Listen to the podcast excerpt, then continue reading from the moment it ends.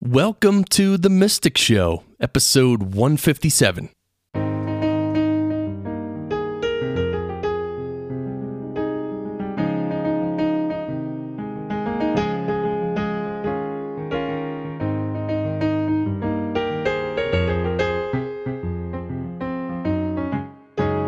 Time to relax.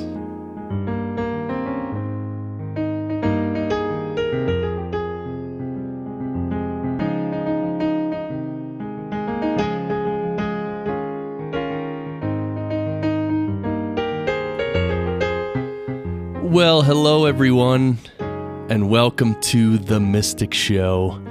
I'm your host, Chris Curran, and I'm happy you're able to join me at this very moment. On this show, we talk about spirituality and mindfulness and a lot of other things unseen and otherworldly. You know, the things that are most important in life are the non physical things, you know, like love, um, feelings, joy, connection, and of course, those manifest in physical life, but there's so much deeper than physical life, right? The purpose of this show is for you and I to talk about spirituality and talk about how we're implementing it. So, learning is good, reading is good, implementing and understanding is much better. And we release new episodes every Friday morning, although I've been missing a few lately. I was actually sick last week. So you can hear the show on on iTunes and Stitcher and TuneIn Radio and our website, themysticshow.net, where you can download a really cool piece of audio. I don't know if you've downloaded it yet. It's called Relax with Rumi. If you sign up for my behind the scenes emails, uh, you get this free audio. Uh, it's four audio files totaling like 47 minutes. It's relaxing audio with me reading these really inspirational Rumi quotes over it. It's really pretty cool, uh, and it's free. So just go sign up for the email list, and and uh, of course the email list. I just send you a little note every week and give you a little behind the scenes info of our show, and of course our sponsor, Pause Your Life, pauseyourlife.org. Do you ever feel like overwhelmed and you just wanted, you know, the world to stop for like a week? you know, stop the ride, let me get off. Well, Pause Your Life offers retreats and meetups for that very purpose, where you can drop all your baggage, just be a human being, and not worry about the day to day stress and all that crazy stuff. We really need to balance ourselves sometimes, and Pause Your Life really offers that.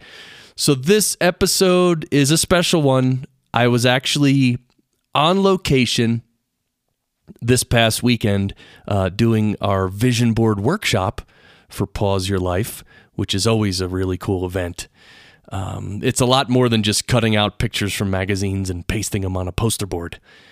We go really deep, and you know, when you learn on a deep level, it's very effective. So, besides a bobcat walking by the door, that's right, we saw a bobcat. I took pictures maybe I'll you know what I'll put it in this in the show notes of this episode. Um, I'll put the picture of the bobcat. It was amazing.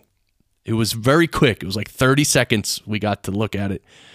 Man, but what a rare sighting. Anyway, we were at the Center for Powerful Living here in Colorado Springs, and the woman who owns it is named Tascha Yoder and uh, I'll give the website as well centerforpowerfulliving.com.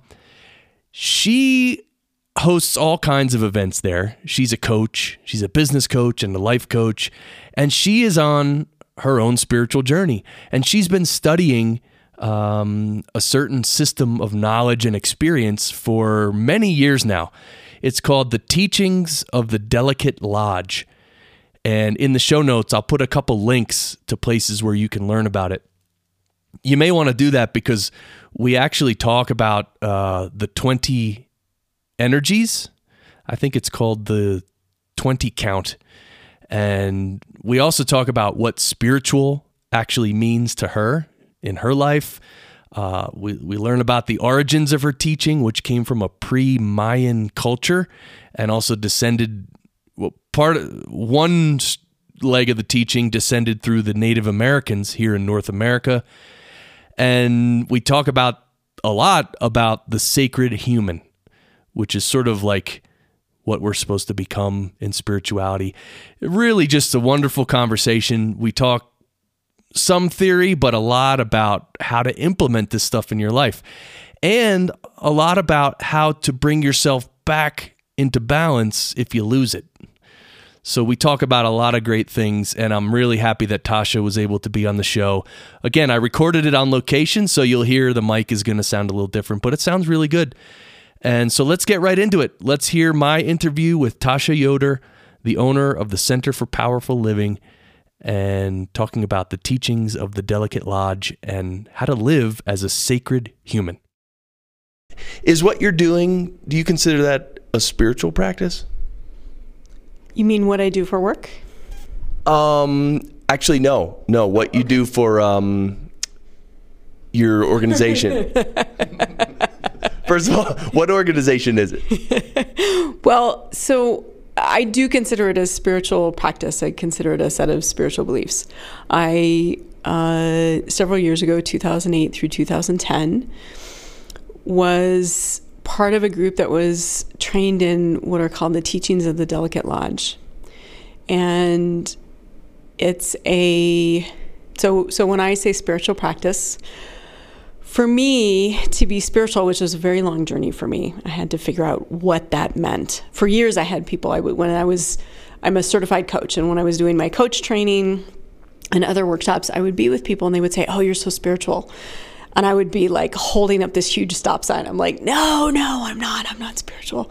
Because I really put that in a religion category and I was not religious and I'm still don't think that I'm religious. But so I had to figure out what spiritual meant. So spiritual for me means that you're understanding yourself and you're understanding your relationship to the universe.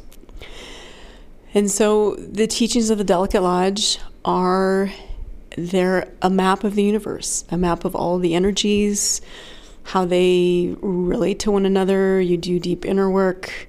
Um, and so when I figured out that that was what spiritual was, then I could say, yes, I'm a spiritual person or I'm on a spiritual path.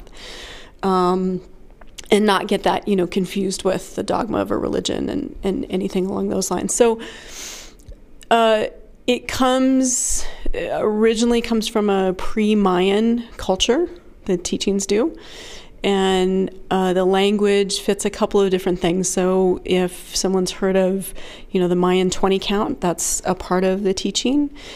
And then as it was spread, there was a, a time, you know, uh, hundreds and hundreds of years ago when it was sent out into the world in different directions, and one of those paths came through uh, the Native Americans here in North America. And so there's also some languaging and some practices that melds that, some, you know, Lakota language and, you know, some other things. So um, it, it feels very much like uh, a Native American kind of way of thinking of things I sort of just consider it earth based, or, you know, uh, that's the way that I look at it.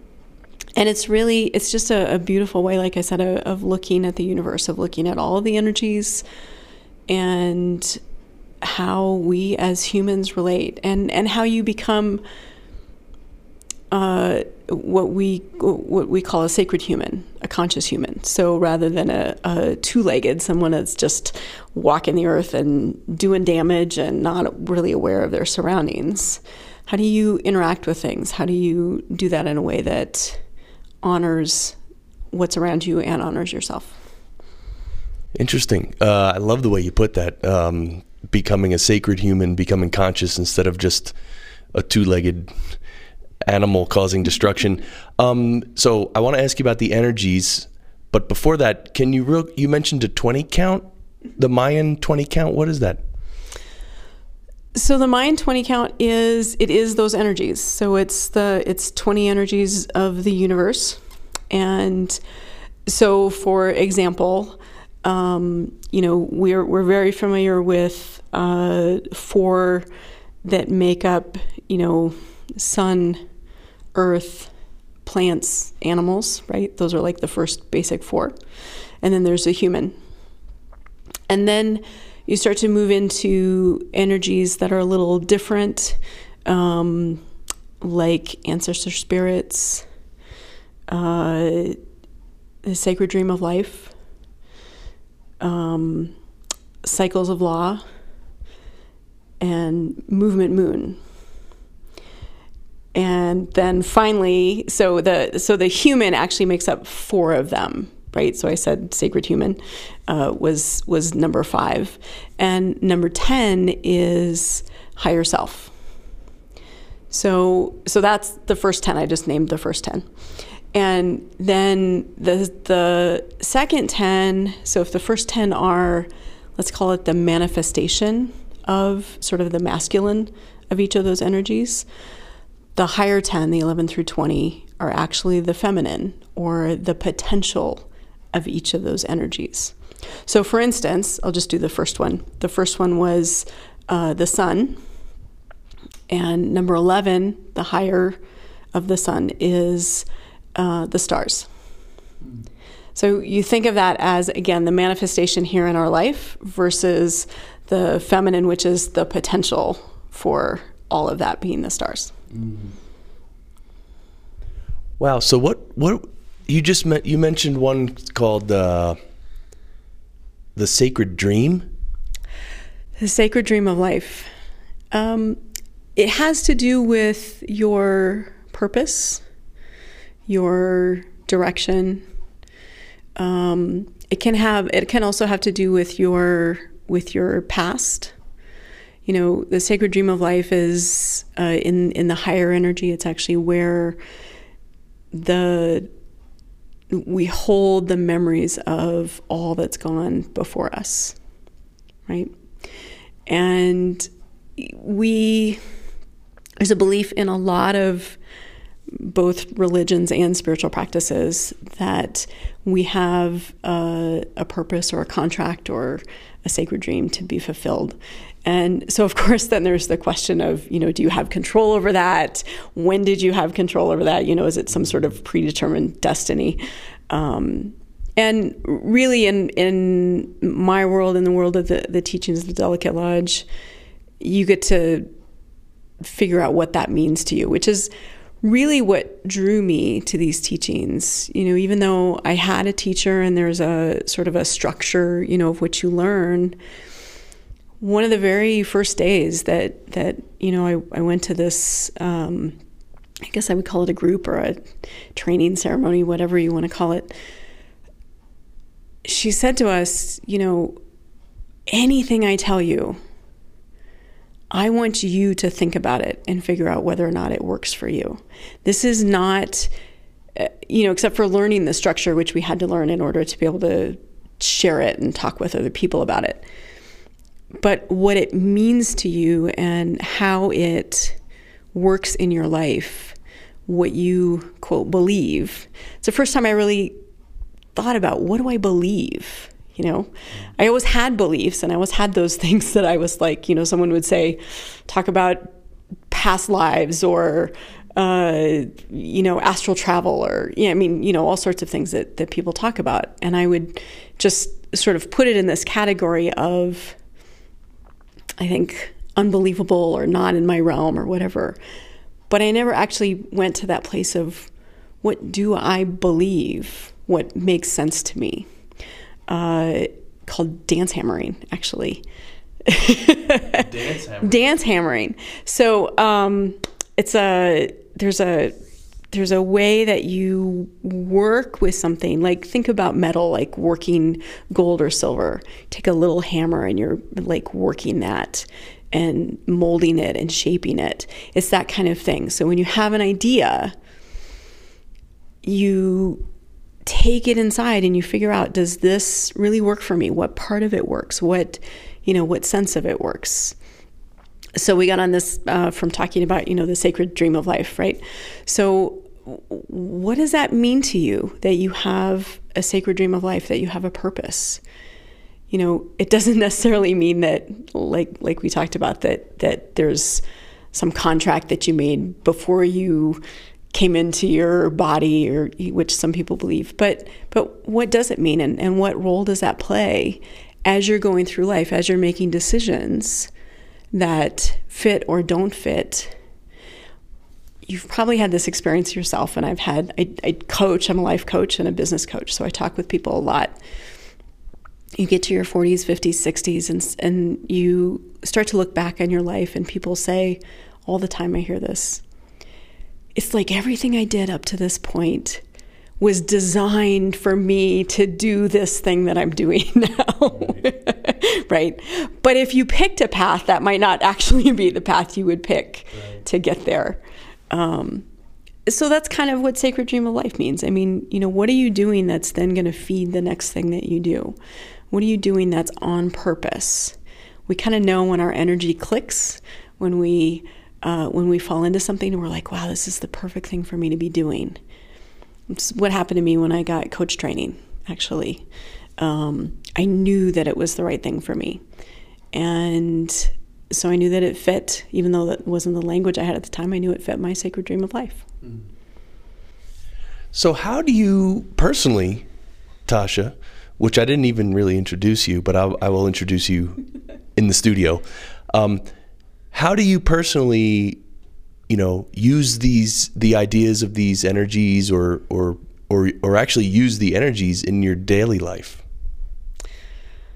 Is there some sort of practice or protocol? you know, as as with most spiritual practices, there are days that are better and days that are worse. there are days that I'm that I'm using them and days that I'm not. Some sometimes it's as simple as checking in what's off and what's on. So, with every energy, there's actually a distortion. So, what happens when you're out of the energy? Um, and that that can happen. So it's just a, it's a simple check in to say, okay, if if I'm uh, really out of my energies, where does that put me? You know. Um, so it's kind of like a feeling that something's not right, something's not aligned, and then you then how do you how do you find out what is not aligned?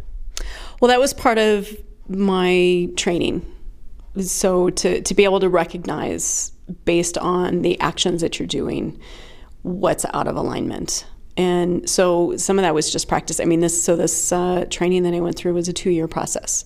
It was not you know, like some three hour workshop. so over those two years, and we're working with guides and, and with each other. So you really learn to identify what those, what's out of alignment. Um, so for instance, you know, there's a, there's a, way right now in our society we talk a lot. Yeah i know that you do meditation you teach meditation. Um, and meditation is a great practice for being present being really in the moment. Or or not being present. Or not being present but right. Yes. and the the flip side of that is being indulgent or avoiding so this is where you know some bad habits come in addictions things like that so if you find yourself like completely steering away from being in the moment you know, falling into the television, uh, the computer, right? All of those kind of things, food, those things. And some would say you're being in the like you're in the moment because you're there. You're just with that thing. Yeah. but it is purely the opposite of being with yourself which is you know what being in the moment is all about so you just you learn to identify those things and and you same as any other practice how do you then break that energy? How do you renew yourself? Um, how do you, you know, come to a place where you can say, okay, yes, this is what I did. I'm just going to let that go and reset. Start whether it's the day over again, the hour over again, whatever that is. It is difficult. I, I think it, it really is easy for us as human beings to deceive ourselves and sort of think, oh, I'm in the moment, I'm present, I'm spiritual, when you're far from it. Um, you know, how do you hand like how do you how do you handle talking to people who are sort of they think they're in touch, but they're not really kind of in touch? It's a touchy thing, isn't it?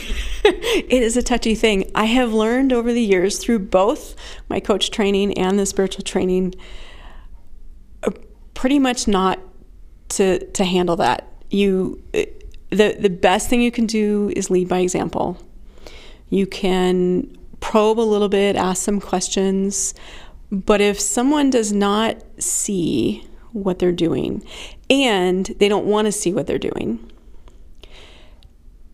you're just if if you're trying to make someone you know change their habits or whatever yeah it doesn't work. Right. it just doesn't work. And and that was it's been a tough lesson for me because when you when you make those changes in your life you probably know this you want everybody you know and you and and there's a moment that we all go through and we probably come back to it over and over again where you think you know right right the like suddenly I'm some enlightened being or something like that. You know, I have this way and it's beautiful and it works for me and I want everyone to be more conscious. I want everyone to be more aware. Um, and woe the person that is sitting next to me if I'm feeling that, right? Because then I'm like, oh, hey, but this, and you need to know about this. And yeah, it doesn't work that way. If someone's open, I mean, we all know this, uh, you know, when the student's ready, the teacher will appear, right? So there have been absolute moments in my life when I've been genuinely asked a question how do I do this from someone who is in whatever place they're in? How do I make this change? It happens all the time in my work because I do business coaching. And so I get that question explicitly. You know, I want to make this change for myself, I'm dealing with fear about my business. How do I do that? And then I do what I can to open a door. And if someone sees that that's the door they want to go through, I'm happy to have a deeper conversation with them. But I definitely learned a long time ago I couldn't be me looking at someone and saying, oh, they need to change. Yeah. That makes sense. Um, I want to circle back to you mentioned uh, our ancestries before, and uh, it reminded me of a of a good friend of ours named Eric Marmolejo. He's part of our Pause Your Life group. He we met him in New Jersey. He's now he moved out of New Jersey as well, as did my wife and I. But he's a Native American, and he he frequently tells us in the group to, you know, honor your ancestry and think about, you know, find out where you came from and, and because that is stored in your cells, it's stored maybe in the ether. Um, talk to me about ancestry because you know, in the Western world, especially in America, we don't know anything about our ancestry. Everything is brand new and we think we're the king of the world. So so tell me about this concept of ancestry and, and how important it is.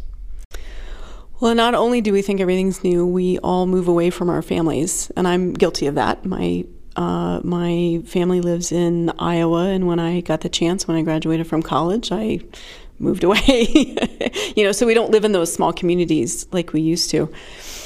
I think it's so important. There's so much knowledge that we have, and I think you know there are ways that we're getting back to it um, that that we're accessing that knowledge. Simple things like um, what is that? It was the Story Project. Uh, there was a thing that a thing that NPR has been doing where they're um, uh, it's not the Story Project is a local one, but there's there's been a national thing where it's about recording people's stories. So there's this guy like 15 minutes you can go in a booth and you know interview one of your uh, you know, an elder and get their information. It's actually going to be put in the Library of Congress, these recordings. Um, and then there's even, you know, Native Americans now who are the elders are saying, you know, we we don't need to be holding our traditions anymore. We need to be letting them out. But uh, so to, to d- directly answer your question, I think there's just so much knowledge. To me, it's tapping into what I would call universal knowledge. We know that it, even in religions, I was just having a conversation with someone about uh, information that's in the Bible. Um, there's not a lot of new stuff that's out there. uh, no matter what tradition you're looking at or, or spirituality that you're looking at. And so it's trusting that. It's trusting that these practices and and knowledge and truth and whatever you want to call it, that goodness actually goes way back and is a part of us. And um, one way to access it is just to, you know, we talked about being quiet, being in the moment, right? You know, some people think of that as, you know, being there and, and kind of asking that question to the universe. Well, how would the old ones handle this? Or what's happened in the past? And you could be surprised at the information that comes through. Uh, regardless of what you believe about you know what's out there and and uh, and from a spirit perspective, just that like you said that knowing we have it. They say we actually have it in our DNA, um, in our uh, and and not just our own ancestors, but you know from from that knowledge that we have, and so I think it's it's really important. Mm. Yeah, because uh, I mean, do you think the souls that have passed on are sort of in some sphere where they can hear our prayers and help us directly? Can, can, they? Are they listening? Can they answer our questions directly? Is that sort of the Native American thinking, or or your thinking?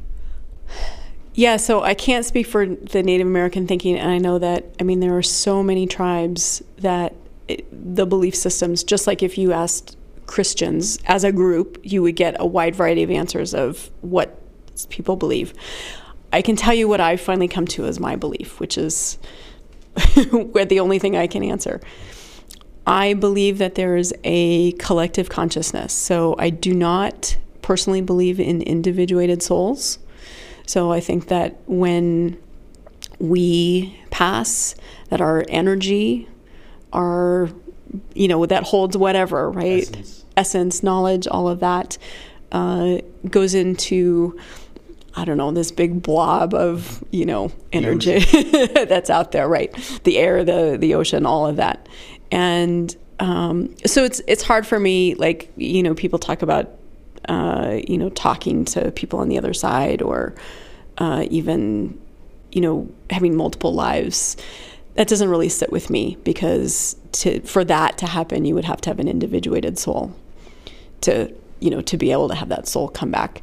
Now I know there are so many you know there's there's if you look at the Dalai Lama or you know whatever that there is some proof of that or seeming proof of that, but it's just for my personal belief. I think it's a big you know it's a big glob of energy out there and uh, and that's what we tap into where we come from where we go that's that's the only part that works for me. Mm. And that's not at all representative. Like I said, some of my teachers believe other things. And, you know, Native Americans, you know, there's all sorts of beliefs. There are Native Americans who are Christians who believe in a God. So. Right. Yeah. And even my spiritual guide says that, you know, you don't have to believe in reincarnation or any past lives or, or future lives. You don't, it's not necessary to believe in all that to become, as you would say, a sacred human in this life. Right. There are right. There are so many fewer rules than what we make up. Which is uh, like what I said when I when I first started with my teacher and she said, you know, take it and make it yours. And I think any teacher that gives you that autonomy that's a great teacher because anyone who says, here's the way it is, and you have to believe, you know, soup to nuts, it's got to look exactly like this. well, that's where we get ourselves in trouble because then you feel like if I if I can't follow that, then what? I'm a bad person, a non-believer, uh, you know, I don't fit in, like all of these things that that come to being. So I believe that you just you have to work with it yourself and figure out what you believe. What have been in your life? What have been the most uh, important changes that your spiritual journey has brought to you? Wow. Um, one was what I alluded to or talked about, which is that I started examining my own beliefs and determining my own beliefs. Before, for me, there was kind of this this big wall. You know, when I got to college, it was very popular to say that you were an atheist, and so I, you know, that's what it was. And being an atheist, you're a non-believer, which doesn't make any sense. You don't believe anything. I mean, you actually do believe things. Um, but to go through that process for me, um, the second I think was just really understanding and being able to examine myself. That self awareness process uh, really blew me open mm-hmm. in in ways you know where I could look at relationships, I could look at my own growth. And and when that happens and you look back and you just think, well, what what would I have thought about before then? You know, it's kind of like you can't not see it. So once you start that self awareness process, you can't imagine not being self aware. Um, and you almost, you almost can't even remember not being self aware. So that's the the second piece for me. That really getting to examine myself, see myself in amazing ways, be able to take that kind of feedback and input from other people. Um, and and then figure out how do I how do I manifest that in the world? How do I be that person? And I'm not I mean, I am that person all the time. That person's inside of me at my core. My sacred humanness is, is part of me all the time. Doesn't mean it, it's always the person that shows up in the world. So that's the other part is how do you recover from that? How do you come back to that? Because I want to be that person more than I don't want to. Um, and it's not easy. I think I think all spiritual paths are that way. Right. Did you start out when you started your 2-year training program? Did you start out with the goal to become a sacred human? What what was your goal at that point? No, not in the least. And I I can tell you I had no idea what I was getting myself into. I had been through a, a leadership program through the Coaches Training Institute, an amazing program where you go through four retreats in a year. Uh, really a, a, great way to, to learn about yourself as well. And as I was there, there were a couple people in the group. One was a leader, and one was um, a participant who I became close to. I, I really enjoyed talking with them. And one of them, the, the leader, actually we had these long conversations about spirituality, and this was where I was getting some of that. You're really spiritual. I was like, no, no, no. And I would really get into these, you know, kind of defensive positions with people about that. And one day he said to me, he said, you know, you need to look at this program. This is the thing for you. And it was partly because of the structure of it, the the 20 count that it's a very I have a, a very logical mathematical brain and so he, he said, you know, I think you're going to like that part, that this this learning part of it, but you're really going to, you know, get it. And he didn't say it's a spiritual thing or, you know, it's just you need to go learn this. And I talked with a teacher and I remember even saying to her in a phone conversation with her, you know, while I was trying to make my decision and I said, you know, I'm not a spiritual person. I'm, you know, I'm like laying out all the defense in front of me I said, you know, I don't want anybody to change my mind or any of this. And she said, all right, that's fine. and um, I just, I took the leap. You know, I, I, for most of my adult life, I have followed my instincts and it's gotten stronger as I've, you know, more self aware. But it was just a place where I followed my instincts and it totally changed my life. How long did it take you to sort of loosen up and get comfortable with the training program?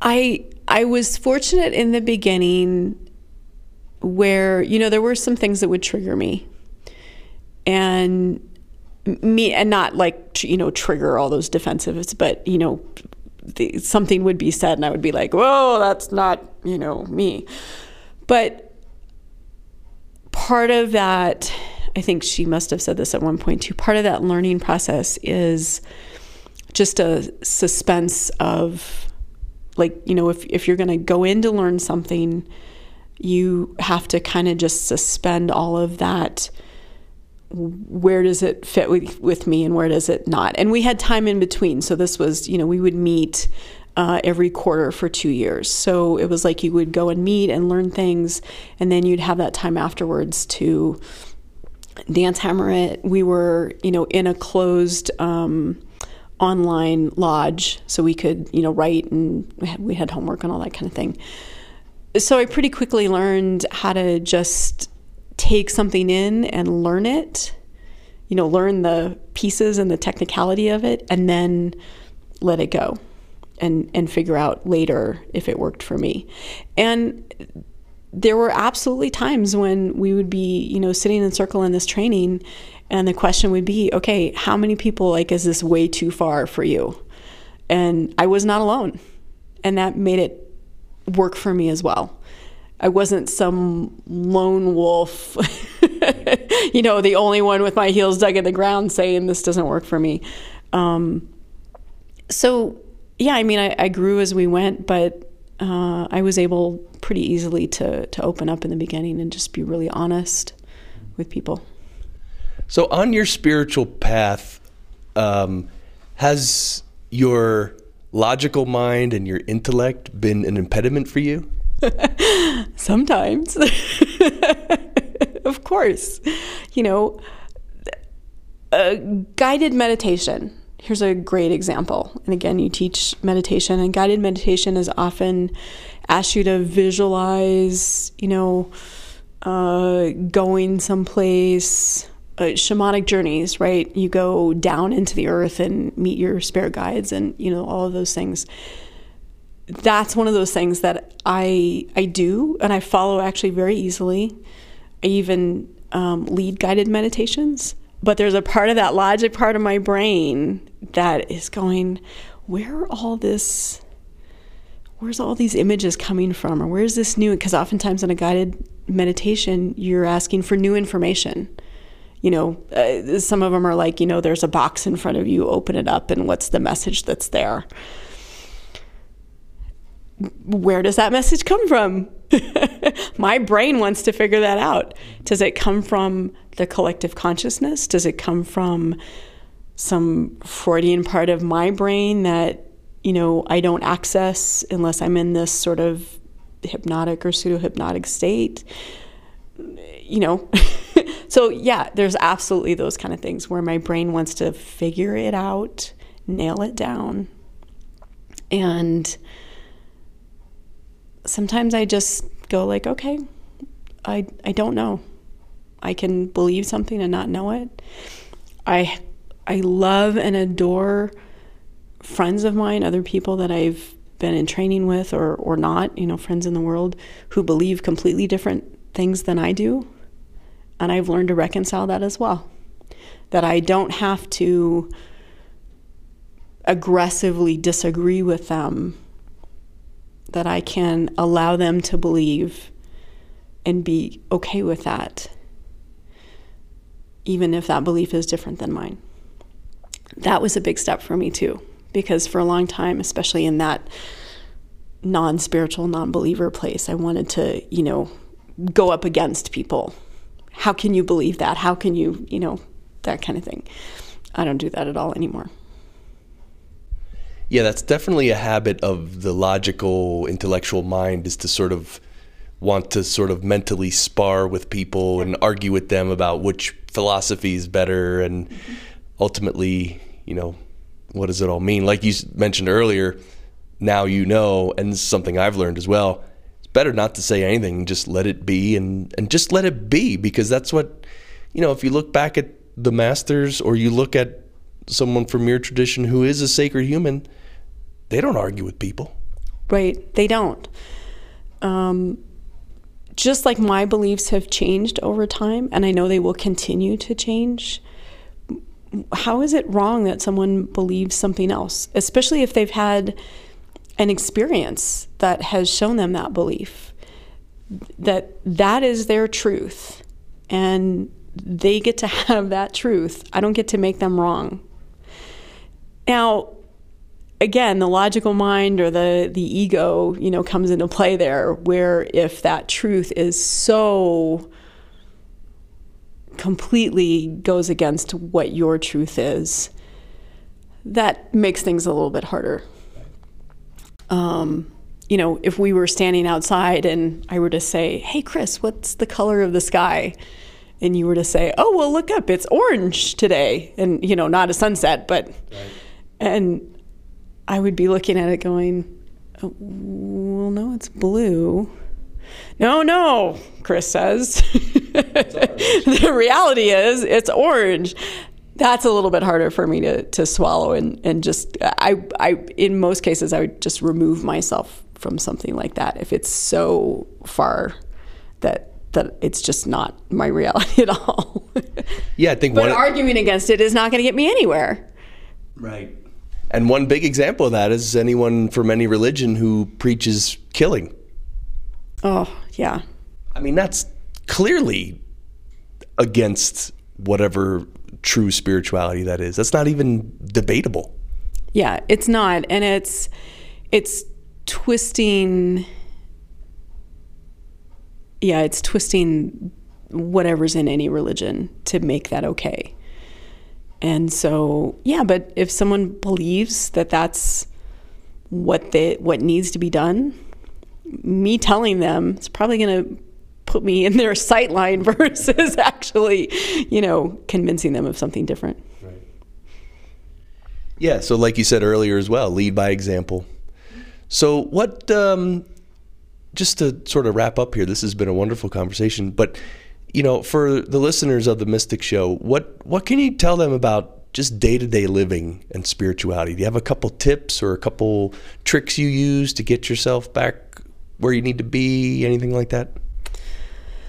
As with many spiritual paths, meditation, quiet time, uh, journaling, or some sort of reflective uh, practice sometimes just conversation with people. I mean, there are those times when I'm so far out that I, and meaning out of balance, that what I need is actually a conversation with someone to, like, I can't remind myself of who I am.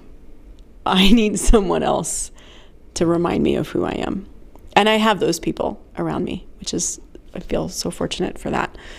Um, balance and everything, you know. I mean, there are days, again, if you're really busy with work or doing what you need to do and you can't meditate, well, okay, but don't let it go too long. um, but some, you know, with enough practice, this is where spiritual practice comes in because it's practice, right? You practice over and over again. There are ways that you can bring yourself back in an instant. I mean, I through this program, um, I have a mantra, and I now I'm saying that to you, and I haven't said it to myself in probably a couple of weeks. But I have a mantra that reminds me of who I am, and it's there for me. So, I think anything you can put into place, especially that that reminds you of who you are, reminds you once you find yourself as a once you find your higher self, your whatever you want to call it, your purpose, your core, your you know who you are at your best, right? There's all sorts of different language for it. Once you find that, find ways to remind yourself of who that person is. Cuz that's who you want to be more than not. And that's who you step away from. When you're having a bad day, when things are not going your way, you've you've actually turned away from that higher self. So come back to it. And I also liked what you said earlier about, you know, when you first started your training, you sort of rebelled against some of the concepts, but then you realized that, you know what, you just need to to bear down and do the training and get, like do the lesson and then figure out if the lesson resonates with you and fits into your life and everything. So I think that's one of the things that people can do in their life is, you know, like you said, it comes down to reflection and meditation. And in the beginning, it's, you know what, just do it. Just sit down and do it. Yes. I know people that start, you know, practice of uh, reading, whether it's verses from the Bible or uh, reading the the Tao, you know, that kind of thing every day. The same thing, you know, the first time you do something like that, the first 20 times or 50 times you do something like that, even meditation, it's awkward and you feel like I'm not getting it and you know, it's it's just doesn't really work. But then who knows, the 51st time you start to feel like, "Oh, this I I get it. This is starting to work for me." it's all practice. But if that first time when it's not working, if you're digging your heels in or whatever, if you're saying, well, this will never, you know, I'll never have an impact from meditation. Well, okay, no, you won't. That's pretty clear. If you're not going to give it a chance, if you're not going to learn it and give it a chance to to work with you, work on you, then it absolutely will not have an impact. Well, I appreciate you taking the time to talk with me, Tascha. I really uh, feel like, you know, anyone who's on a spiritual path that is open and honest and just themselves and not, you know, preaching that their way is the only way and all this stuff, it, it really, whatever way we're traveling, whatever path we're on, we're all on the same path. And I really appreciate being a co traveler on this path with you. Thank you. Well, thank you, Chris. It's been a real pleasure, and I've been, as you know, I've been listening to your podcast since uh, since we met, and um, I appreciate the information that you share. Great, thanks, Tascha. Thank you. Yes, wow, what a wonderful interview. Thanks again to Tascha. And I'm happy you could hear that. And I'm wondering what you think. You can comment on this episode on the website uh, if you have any questions or, or comments about what we talked about, I especially like the concept of dance hammering, which, as she explained, is basically like taking a spiritual idea and living it in your life, learning about it, experiencing it, maybe journaling about it, maybe learning more about it, sort of like hammering it into shape in your own life, figuring out what does it mean to you and does it work for you. So, we know that this spiritual journey is one big experiment, and I'm happy to be a co traveler with you on this journey, not just Tascha. You and me are on this together as well. So, in the weeks to come, in the days to come, I hope you can reflect on some of these things and maybe journal about it, maybe talk to a friend about it. And as always, keep shining.